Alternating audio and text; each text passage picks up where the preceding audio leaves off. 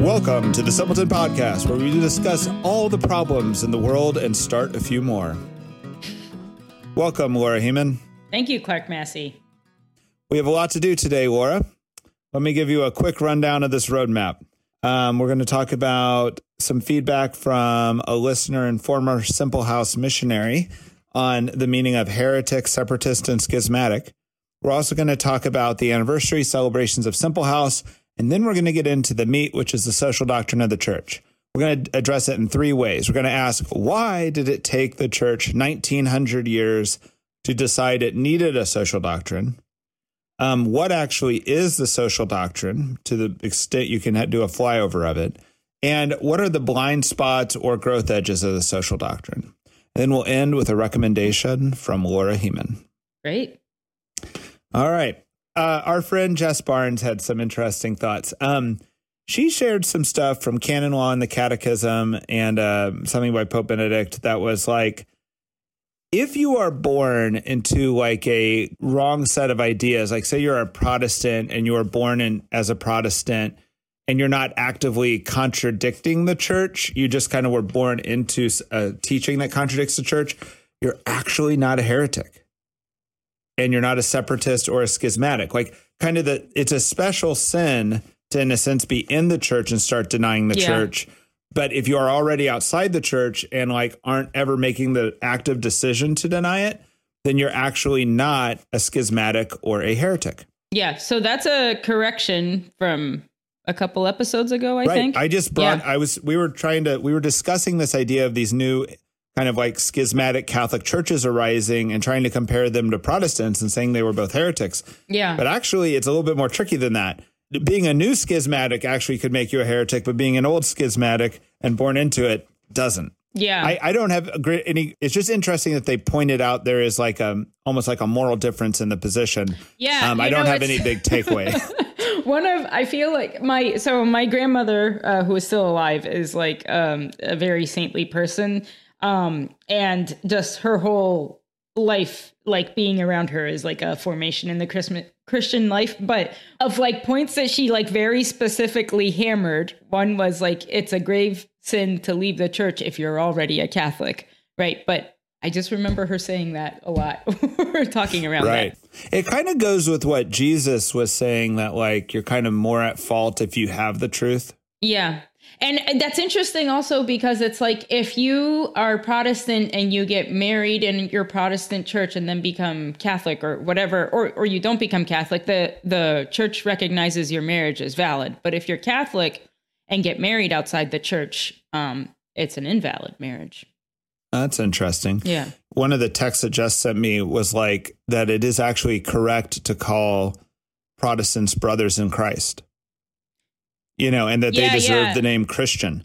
And I thought that was kind of an interesting observation. I guess I've always thought of my Protestant friends that way, but I never wondered if it was right, you know, what the church I, said same about here, that. So, same here. Yeah. yeah mm-hmm. I treat Protestants that way too, but yeah. which is interesting to see it as kind of an, an official catechism. Yeah. That's cool. That's neat. So. Yeah. yeah. Okay.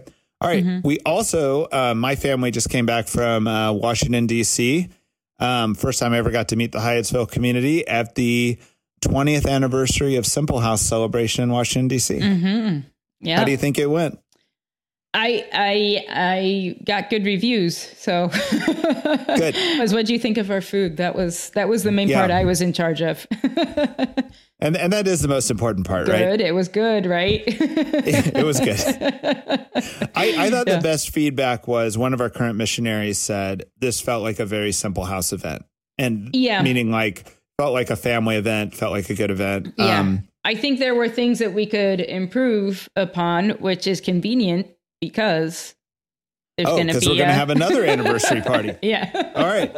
yeah. All right. Bishop Johnston and Abbot Benedict are con- are celebrating the Mass for Simple House on May 6th in Kansas City at St. Anthony's Catholic Church. Please come. Please bring a friend.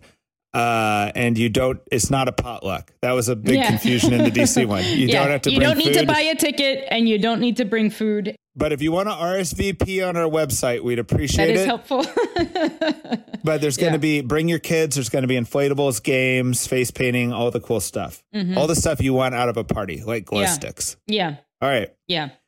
All right. Let's now endeavor into the social doctrine. Okay, we're going to talk about why did it take the church 1900 years to create a social doctrine? What actually is the social doctrine and what are the growth edges or are there any blind spots that we in our opinion believe there are in the social doctrine? So let's get on that. I think the way we're going to address this is I'm going to give a short synopsis of how the social doctrine came about and then Laura's going to comment at the end, but I'm going to try to kind of give a brief history of the situation. All right, in this history, let's start with the Compendium of Social Doctrine, which we'll talk more about later, which is kind of the official summary of social doctrine. It says why the social doctrine came about. It says the Industrial Revolution presented for the church a critical challenge to which her social magisterium responded forcefully and prophetically, affirming universal validity and perennially relevant principles in support of workers and their rights. For centuries, the church's message was addressed to agricultural societies characterized by regular cyclical rhythms. This is interesting. This is something in our history that I don't think we think enough about. Um, around the year 1800 was in the midst of what is the Industrial Revolution. And the changes in the Industrial Revolution are hard to overstate. Mm-hmm. I don't think people realize the seriousness of that change. For example, humans have existed as humans for about 300,000 years. That's just kind of, if you Google it, that's what comes up. Mm. All right. It took us 300,000 years to get 1 billion people on our planet. In the last 200 years, we took that 1 billion to 8 billion. And I don't say that as like a, oh no, population explosion problem. Mm-hmm. I say that as almost a miracle of life. That, like, what 200 years ago, we had a lot of famines and things, barely supporting 1 billion. And somehow we've created a life support system on our planet for 8 billion people, and there appears to be room for more. You know, that is a very interesting, tremendous change in our world. Another example of this change is at the beginning of, is it took us 1500 years to get through like the bronze age. It took us longer than that to get through the bronze age. It took us 150 years to get from the age of sail to space travel. You know, that is how fast things are moving. So think about the implications of that. That means that environmental destruction can happen so much more quickly. It means that social changes, like everything that we think of as like this different moral debates happening in our society right now, it's about sexual ethics and everything else can happen so much more quickly. Um, health and medicine have improved, tech has improved so quickly, and the population has expanded so quickly. So this massive acceleration really changed humanity, right? And it was first the secular world who realized this.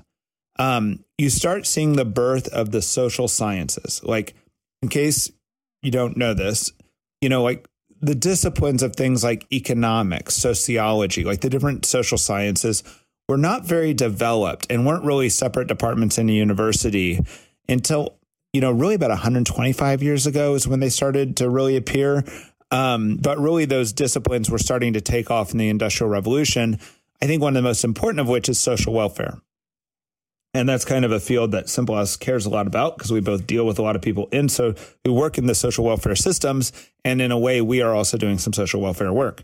But social welfare is a change in perspective to everything before it, right? Like the churches had plenty of witnesses, the St. Francis of the world, who will stop and serve the leper or stop and serve Bill at the side of the road. But what they didn't do is they never asked questions about what about Bill's people? What about the whole systemic problems associated with this, right? The secular world was the first to ask that question, and that's the field of social work, right? And they were asking that because of this mass agricultural migration from the country to the city during the Industrial Revolution, that they were having problems they had never had before, you know? And Karl Marx, I used to, you know, when you're taught about Karl Marx, even in high school, you're kind of taught that he thought that social work or any charitable activity was merely like kind of to um, delay the revolution and mm-hmm. like just to uh, acquiesce these masses, but not really dealing with the real problem and almost like it was a selfish act. It basically, he says it's a selfish activity of the ruling class to keep their power, right? When I heard that from Karl Marx, I thought that is the most um, pessimistic view of human motivation I have ever heard in my life. You know, mm-hmm. like it just can't be that we're that bad. Like everyone I know does charitable work not for that reason, right? But if you go back and read the early social welfare authors, they say that's their motivation. Like Karl Marx was actually kind of nailing it that that was a motivation for that early social work was to prevent revolution in England during mm-hmm. the de- Industrial Revolution. So I, I think that's kind of interesting. I want to say one more thing, well, maybe two more things before we invite a big general conversation about this. What is the big change that allowed our planet to go from 1 billion to 8 billion people to support that population? Is the change fundamentally that we invented something like a new form of agriculture or invented maybe 10 different things? Or is the change actually more fundamental than that? And I believe it's more fundamental than that. I think the change that the Industrial Revolution, that caused the Industrial Revolution and caused this incredible acceleration in human history, is decentralization and um, harnessing incentive structures. So essentially, instead of things coming from the top, like a centralized or a noble managing the farms, you're basically empowering a large group of people individually to create things that benefit the world, giving them the incentives to do it, letting them have the return on their work and somehow by harnessing all of humanity in that way, or at least even just Western Europe or America or whatever, just even a fraction of humanity on the globe, you somehow unleashed um, human innovation at a level that it had never been seen before, right? And the church is kind of coming late into the game. The church starts their social doctrine in the late 1800s, which so the social the industrial revolution is 100 years old. Mm-hmm. Um, they're entering the age of ideology, the age of adamant Marxist, adamant communists, all these even anarchists were, you know, not Nazis and things like this. Like they're kind of speaking into that world where people really had very firm ideologies and they're starting their social doctrine right then, right? Now, the church had some disadvantages. In speaking into that, it's like they're saying that the love of Christ, the moral attitudes of Christ, apply not only to Joe, but they apply to Joe's people, they apply to Joe's government. Um, that, that Christ's insights need to apply to social organization also, mm-hmm. right? The challenge there, though, is that Christ didn't talk that way. Christ didn't actually sit down and write down a plan for government. Mm-hmm. doesn't appear to have been even on his agenda, mm-hmm. right? So everything in the social doctrine, in a sense, is uh, is a kind of like a derivative or a conjecture as opposed to grounded very firmly in it. Right. And by the way, you'll see books now like St. Basil on social justice. If you look at those books, those titles kind of overstate what that book's about. You know, it's not really a social doctrine book. You know, I mean, the church fathers, of course, cared about morality, they cared about helping the poor, but it wasn't, they weren't dealing with the same problems that the social scientists kind of discovered um, at the beginning at, during the 19th centuries when they started taking notice of it, right? Another problem that the church has in this is the church is kind of a professional association of philosophers and theologians and moral theologians, you know. It's not actually an association of social scientists. So they're kind of creating the social doctrine without a bunch of political economists and economists and sociologists and people like that commenting all the time.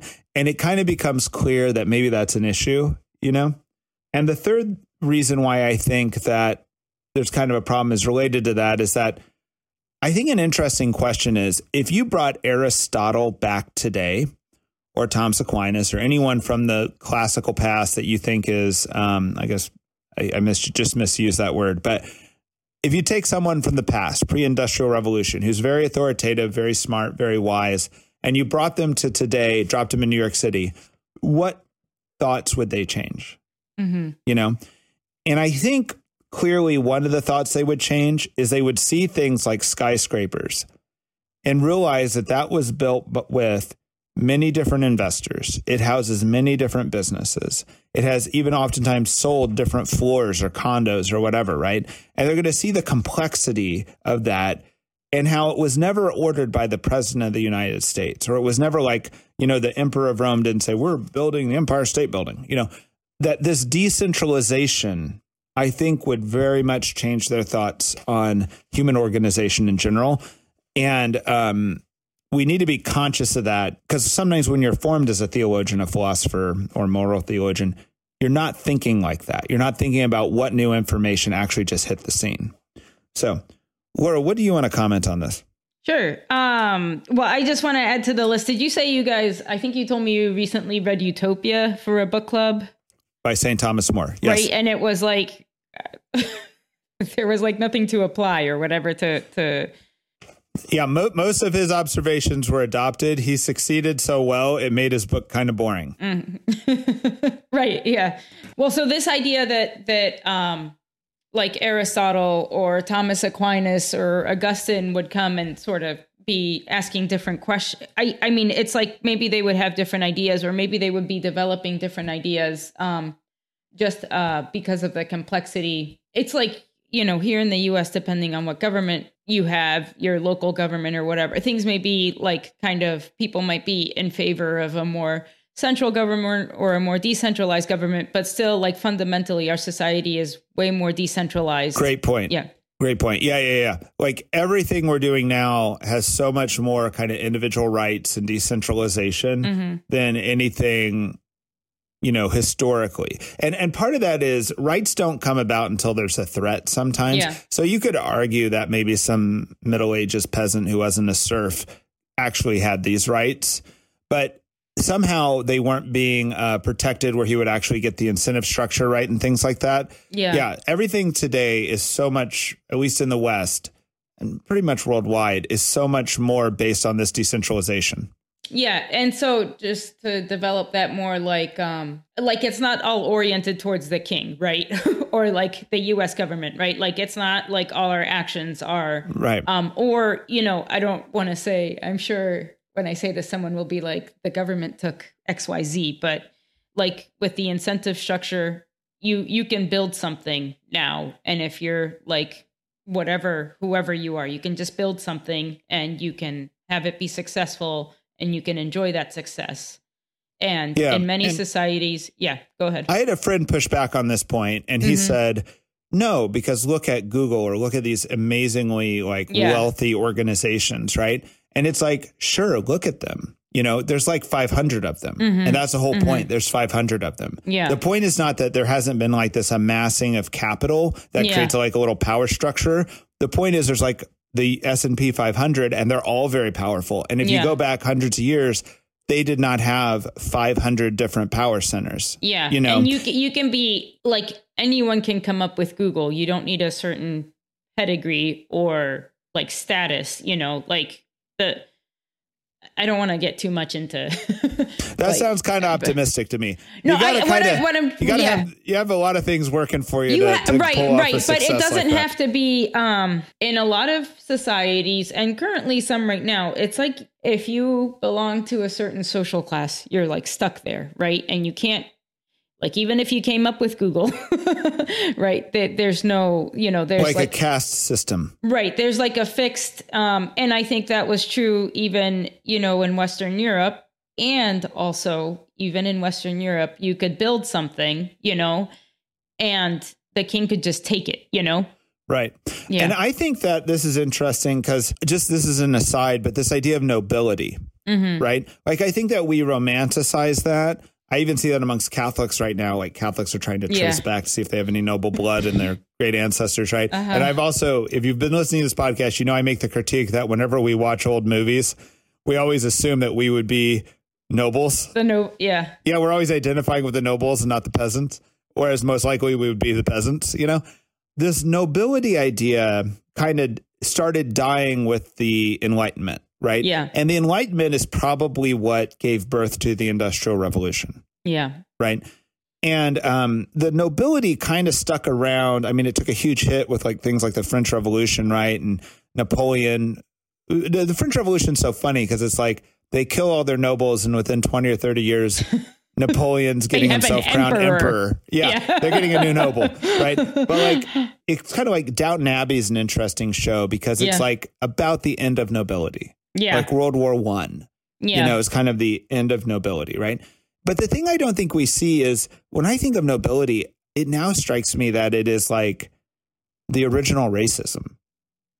You know, like don't laugh. This is serious. No, I'm, um, laughing. Like, I'm laughing because uh, I just watched Chris Rock's special, and he was like, "Meghan Markle, you didn't know the royal family was going to be racist they invented racism. Okay. but yeah, so but it's like this idea yeah. that you have like good breeding mm-hmm. and that this family you're from yeah is like um this lineage is what makes you better than someone else. Right. Right. Yeah. And maybe it's not in a Christian idea, it's not like Hinduism where it's like someone's not only better, more powerful and smarter, but they're actually mm-hmm. morally better and, you know, just a higher mm-hmm. rung in heaven type better. Mm-hmm. I mean, Christianity's been a very good thing that always was for individual rights, where like mm-hmm. The duke can go to hell and the peasant can go to heaven. Yeah.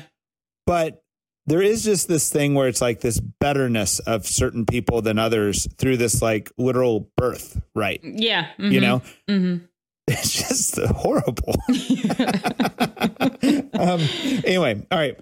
Yeah. Let's get back onto this. All so, right. um, I thought, uh, you know, this thing that you said about Karl Marx having this kind of dark view that we only did social welfare to kind of appease the working class and delay the revolution is interesting. And I kind of think that that is actually a um, an accusation that's like leveled at Christians sometimes. Like you just do this because it makes you feel good, and that's like. you know Essentially, know, it's claiming that is for selfish reasons these people were helping people.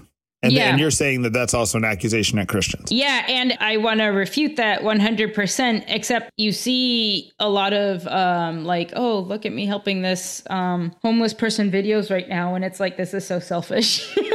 um, and, and it is like actually a thing that we are like, when we're interviewing volunteers, you know, uh, potential volunteers like what are your motivations um, is is kind of an interesting question yeah so it is it is actually like a thing that that needs to be fought against and Right. Yeah. You know, when I hear like the reason why you help the poor is because it makes you feel better or selfish yeah. motivations, I think there's a couple problems. One, you do need to help the poor, even and if your motivations aren't right, do it anyway. You still and have try to, to get your yeah. motivations in line, you know. Right it's like being, you know, a good husband or a good wife or a good family member or mm-hmm. anything. You have, even if your motivations aren't right, do it and then get figure out your motivations. But the other yeah. issue is that if you actually think it's impossible to do it for the right motivations, you've also de-justified love.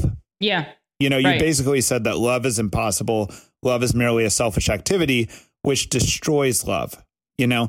And I think that that's where nihilists go when they really get dark. And that's a very dangerous place to be but it also is as Christians we can just we just have to believe in the power of real love, yeah. real yeah. self-sacrificial love.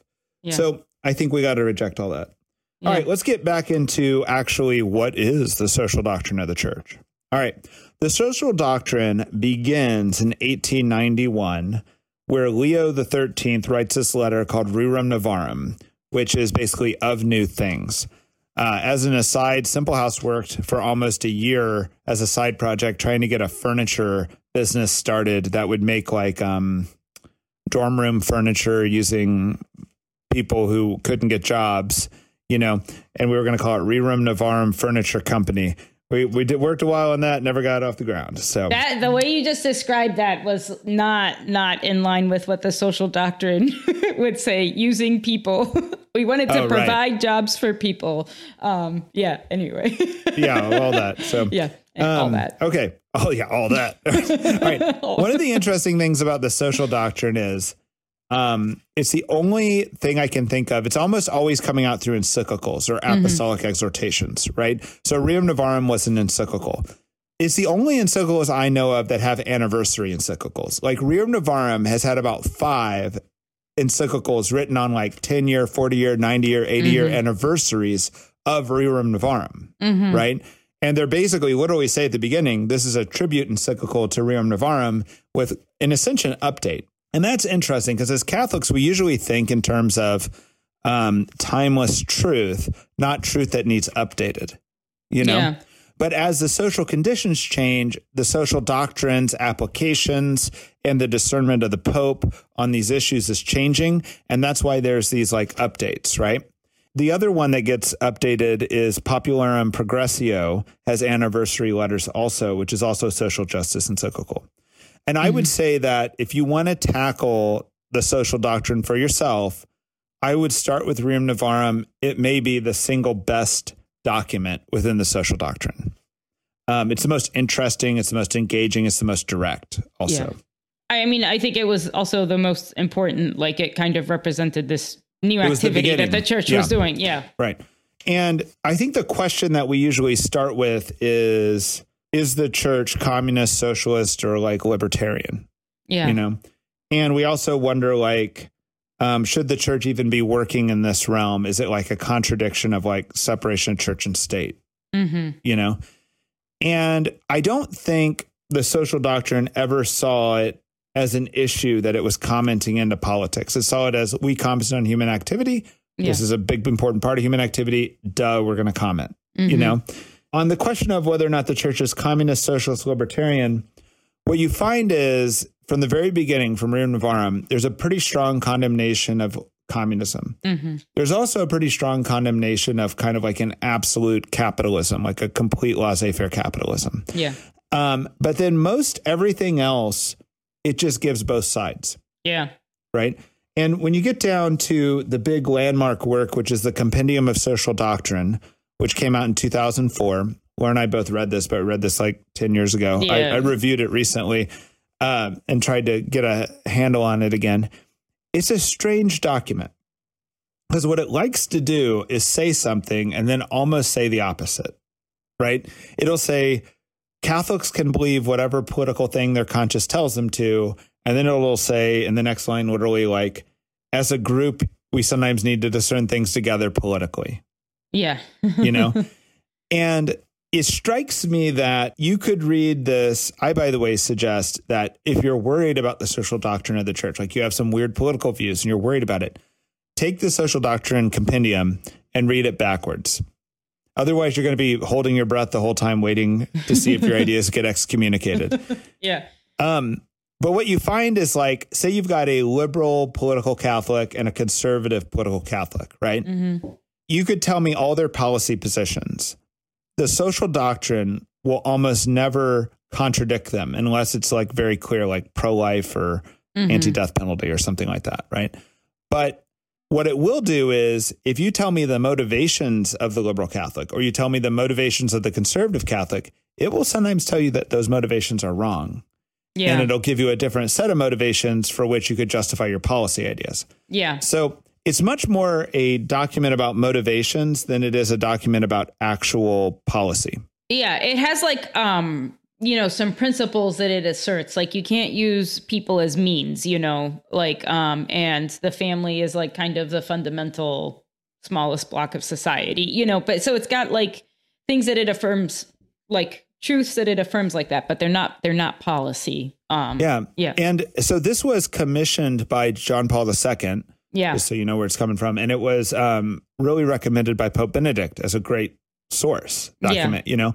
But it's, I think it's like frustrating if you, you know, I wasn't that familiar with City of God, but it's like City of God, Utopia, and the compendium. It's like, I want the recipe for like healthy, thriving, good society, good politics, whatever. And it's like not, you know, it's not that. I, I, think sometimes people find the catechism a little bit frustrating as it doesn't tell them exactly how to live and what to do. Mm-hmm. Um, this is way more frustrating than that. yeah, yeah. You know, and I like we we read this with another ministry here in Kansas City. We did it as like a multi-part book club to mm-hmm. get through the social doctrine, and it was the big takeaway was people just being like, "Why doesn't it tell me?"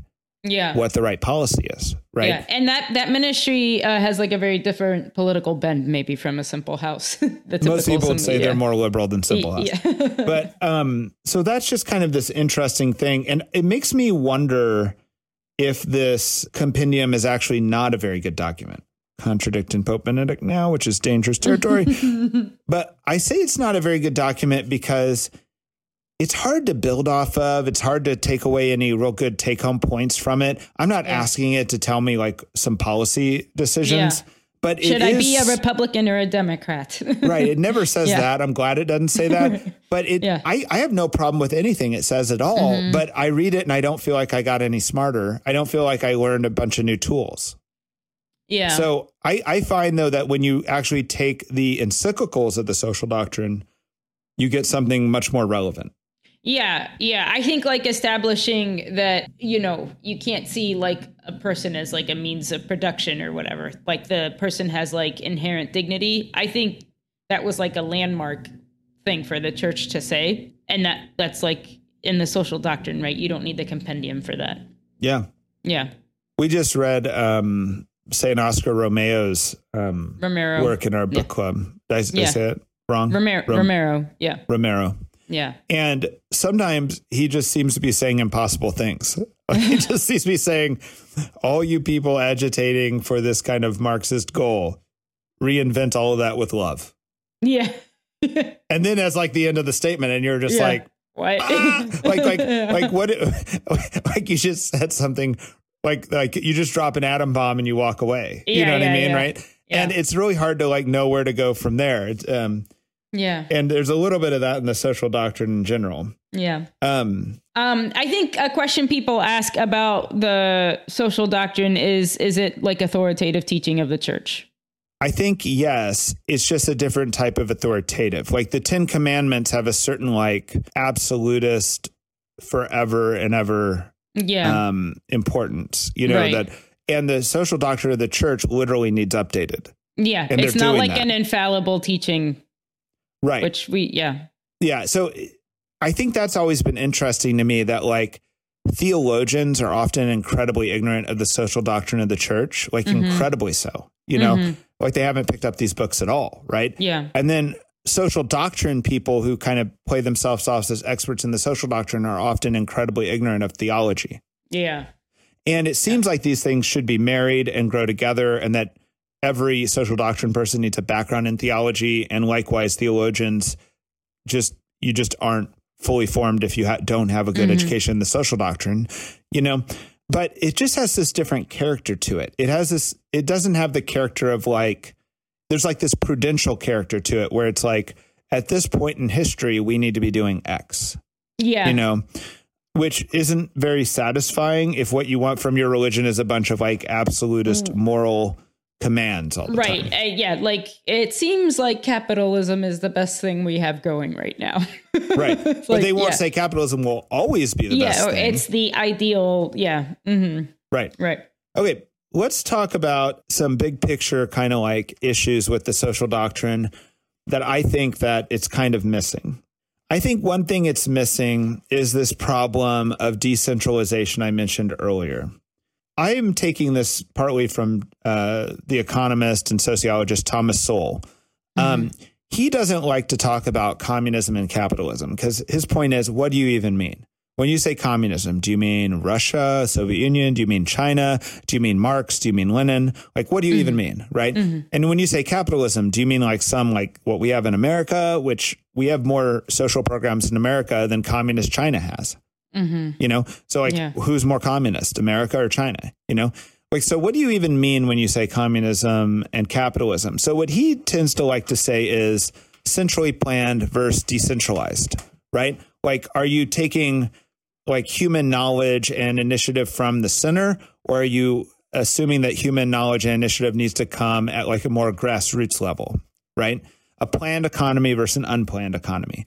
And this is a very kind of classic critique of communism. Um, that like um, if you go to a grocery store in America, like when I believe it was Gorbachev visited America and he saw a grocery store, he just couldn't believe it. Like he was in the elite class of the Soviet Union, but he could not believe the diversity of products and how much, um, in a sense, he'd been lied to about what the West was like. You know, That's wild because back then grocery stores had so much less than they have now. Yeah, too. now we even have more, right? A lot of Yeah. it's just branding though. But like Well, no, but even you can buy like multiple types of lettuce at the grocery store. You know, right. used Back then it was all iceberg. Yeah, Right. yeah, The point being though that if you would just take one product there's maybe like I don't know 10,000 products at your local grocery store, No, maybe it's more. more. like thirty thousand, I think. Okay. You take Yeah. one of them and just look at the label, the um, container, Mm-hmm. the origin, the processing that went into that one thing. That's an incredibly complex problem. You know, Yeah. meaning like if you were put in charge of merely producing one of those things and you had to do it all from scratch, that's a hard problem, you know? And there's actually 30,000 of those things, right? Yeah. When I was in grad school for economics, which would have been uh, the late 90s period, we were getting a lot of former Soviet bloc grad students, and some of them already had a PhD in physics, and almost all of them had an undergrad in economics, and they were going into economics to get another PhD. And in those former Soviet countries, like everyone, like everyone who was really smart kind of went into economics. That's an exaggeration. They went into things like rocket science too, but but they had to have these huge economic schools not to study the economy the way an American economics student would, but to run it. Mm-hmm. You know, very different problem, Yeah. right? And it just turns out it's nearly impossible. And it's Yeah. impossible to support a large population that way. And that's why you have these huge famines, like in communist China. Mhm. Yeah, when they had a, de- a centralized planning organization under Mao, the number of people who died is a multiple of the Holocaust that's between 10 and 20 Yeah. you know so it's just a very hard problem you know and so i don't think that the church has really taken into account the problem of centralization decentralization and the problem of incentives and you this mean is- by the problem you mean like the the just the moral implications, the moral problems, the everything. right Yeah. Right. And when I say the church, I actually don't mean the Pope. I mean, like Mm-hmm. when you go to social doctrine seminars, when you hear Catholics using the social doctrine to justify policy decisions, it doesn't seem like they've thought about this very much. Yeah. Yeah. And same with incentives. Like there was a great line from a Catholic worker that is a great rhetorical line. It says, Capitalism is built on greed and self interest, therefore, it can never really be a moral system mm-hmm. that's a great line. It makes sense, you know, Yeah. morally that. But the problem is, is self interest is not inherently bad, Yeah. You know, and we've got to get over that, and we've got Yeah. to start seeing and sen- that. That's what created this miracle of eight billion people being supported. Yeah. Is this self interest? But it's also not just self interest. Like I need to support my kids. yeah. You know, I need to support my local parish. I need to support all these things, and I do that by working very hard in my self interest. Yeah. I, I think 15 years ago, if I would have heard someone say, like, oh, money talks, I would have been like, what a selfish person or whatever. I'm like, yeah, that's right. It does. Like now I, I have a different view of that. And it's, we act like we're supposed to have these high ideals and be motivated by these beautiful ideas or whatever. And it is a beautiful idea to take care of your family. And there's just like a very practical, nitty gritty thing that we shouldn't be ashamed of. You can't ask somebody to like go against their own self interest or, you know, like caring for their own children for an ideal. Like it doesn't make sense. And it, I don't think it's a good ideal if it is asking that, you know? Yeah, I think also money it's not just self-interest, but it's like once you have money, you get to choose what you sacrifice it for. Yeah. Right? Yeah. Like when the church is trying to build a new school or do some other new initiative, they're basically asking people, is this idea worthy enough that you Yeah, will yeah. sacrifice what you've earned Exactly. to give yeah. to it, right? And if you if you're dedicated to not having money, like a Franciscan, which is good in that context, you you aren't the person who will be building this next generation of things and shaping society. Like yeah but and i think like the exchange of goods it, it is like a, a way that we show you know what we support what we want you know um I think what we're demonstrating is the problem. The Yeah. problem is it's hard to talk about incentives and self interest and like the way the economy works and talk about morality in the same breath. yeah Because like Yeah. we know that the sum total of people working in their self interest tends to be good if it's directioned well, right? yeah yeah Um, but it's hard to talk about morally because it sounds like selfishness. And I think that's a problem that somehow needs, like, I don't think you can have a really productive conversation about social doctrine without that problem sorted out. Yeah, yeah. Yeah, and I think like a Catholic person in business, like I think if they're going to be like successful at their business, what I imagine is they're kind of you know, thoroughly formed with the good principles, you know, like I take good care of my workers, I don't treat them as a means, and not every step of the way saying, is this moral? I think it's like I'm running a business. Is this efficient? Is this making money? Whatever. It, it's like the primary question of the of the business, you know. And then they have kind of these principles. Um, I feel like there's a ton of examples Yeah. we could give. I mean, my primary Yeah. job is to be at Simple House and to run Simple House, but I also manage some rentals and do some other work on top of that. And like, I know very clearly that the reason why I'm doing this other work is for to support my family, yeah, you know. yeah, But I also know that when I do this other work, I always want it to be a win-win. yeah. Right, You know, like right. I don't want to trap my tenant in a bad lease. yeah. I also tell my tenant, I've been, I've been telling them this lately. We're like business partners. I count on you to support my Yeah. family. You count on me to make sure the roof doesn't leak and that everything works in your apartment. And we need Yeah. to be willing to go into business together if we're going to sign this lease. yeah, yeah, know? yeah, And I, I think there's, I like that. Like, Yeah. I, I feel like that, if anything, feels like I'm creating a great new relationship mm-hmm. as opposed to anything exploiting, anything selfish or anything like that. Yeah, yeah. I Ryan um, had a property manager tell him kind of early on in our real estate ventures that um, it's like if people don't pay their rent, you start evicting right away, and it does a favor to the person because they know exactly what's coming, and it's not like, well, will they, won't they? and that was just like fascinating. Um, but it, That, you know, that's been true in our ministry that Yeah. like Mhm. what you want to do when you're helping someone who doesn't have resources or much opportunity you want to be very clear how you're Yeah. going to help them and the limits of your help because if they if you're not clear about it in your own head or they're not clear about what you might do they'll keep waiting and asking for more Mhm. You know Yeah. and they won't go search for the new opportunity yeah, right. do you know what I mean? Yeah. Like you actually like like if, if you act like you might shelter them, then they won't go work on shelter. Exactly. Yeah. And- And, I, I think that it was kind of interesting because because this was like it sort of feels wrong to like you don't it doesn't feel good to fix someone or something right? But it's it was like a sort of a sound business principle. It didn't inform the moral. It sort of showed the moral. I think Um, clearly knowing what the boundaries are is a benefit to people, yeah. But it also prevents letting anger and other things get into the relationship that are just big negatives. You know. yeah yeah All right, let's go on one more thing. Okay. So there's a notable Catholic. I don't know much about her, but I know she was a professor at Harvard Business School and an ambassador for the U.S. to the Holy See. And I think her name is Mary Ann Glendon. And she came out with this book in the 90s that I've since, I heard about it in the 90s because it was kind of a big deal in the um, policy debate world. mm-hmm Um, but recently I finally got a copy, like this year, mm-hmm you know, like 30 years later, I finally got a copy of her book and it's called Rights Talk.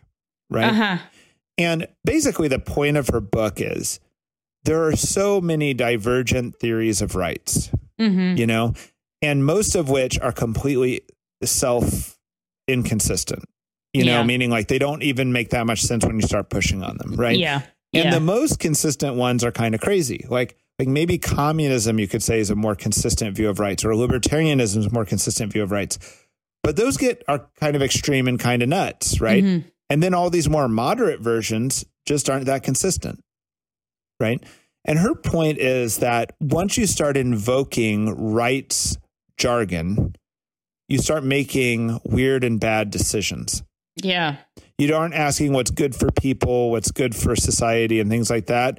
You're more acting like in this absolutist way, and the conversation devolves, yeah you know? yeah And I think the church has to worry about this a little bit because we don't have a consistent view of rights. Well, we've we've adopted this way of talking, rights that's like not actually it's from without the church. We've adopted this, and it, it presents problems. Yeah, And there, it, and this way of talking can be very counterproductive, and it's not easily traceable to scripture or anything like that. So yeah, and I think like it's like books like After Virtue by Alasdair MacIntyre. Like uh, an idea in there is like, do human rights even exist? You know? Right. Um. Yeah. Okay, so let's let's recap this. So the three things that we wish the social doctrine did better were deal with centralization, decentralization, deal with incentives in a way that doesn't make them all sound selfish, Mm-hmm. and thirdly, maybe not go down the road to rights talk or get way more defined what you mean by that. Yeah. Yeah. Laura Heeman, do you have a recommendation for this episode? I have a very simple recommendation. Um, if you have ever found yourself complaining about the negative content at your library or lamenting the lack of good content at your library, you can just ask the library system to buy the book that you want. And it's very easy. And I just did this for the first time the other day, and it took me uh, like one minute. And it's been working at my library uh, recently. I saw like this is a book that just came out pretty recently, Stories of the Saints, um, as well as Saints Around the World um, in the kids section, and I I was shocked and happy to see that there. So if you want those books at your library, you can just ask your library system to buy them. That's all. They might not buy certain political books for adults, but they, they, won't buy marriages between a man and a woman, the kids they, book. yeah, they won't buy a book by Abigail Shrier. Um, but okay, yeah. Anyway, but they yeah. have a banned book list at the library. I remember yeah. when libraries used to have banned book days. Do they still do that? Ooh. Because can we get Abigail Shrier on the banned book day event at the library? Yeah. Yeah. Interesting. Um, All right. I like it when these podcasts kind of write themselves when there's like things to talk about that just happened that, you know, Catholics have an interesting take on. Uh, almost all the news has been completely redundant lately. It's just the same type of scandal happening again or the same type of problem happening again. Uh, there was one finding that came out that was kind of interesting. Apparently, Laura, there is a natural limit to the number of good days or happy days you can have in a week. Oh, how many is that? I... The natural limit is seven. So. All right, that was a little bit staged. Laura knew this joke. I wrote it this week. Uh, um, my recommendation, though, is you tell that joke to someone who's having a bad day. It's like when someone's having a bad day on Monday, you say, It appears you have a case of the Mondays. Painful to be my friend, I know. All right. God bless everybody. All right. Um, thank you for listening to Simpleton Podcast. Like, share, and comment. Contact us if you got good thoughts. Bye. Bye.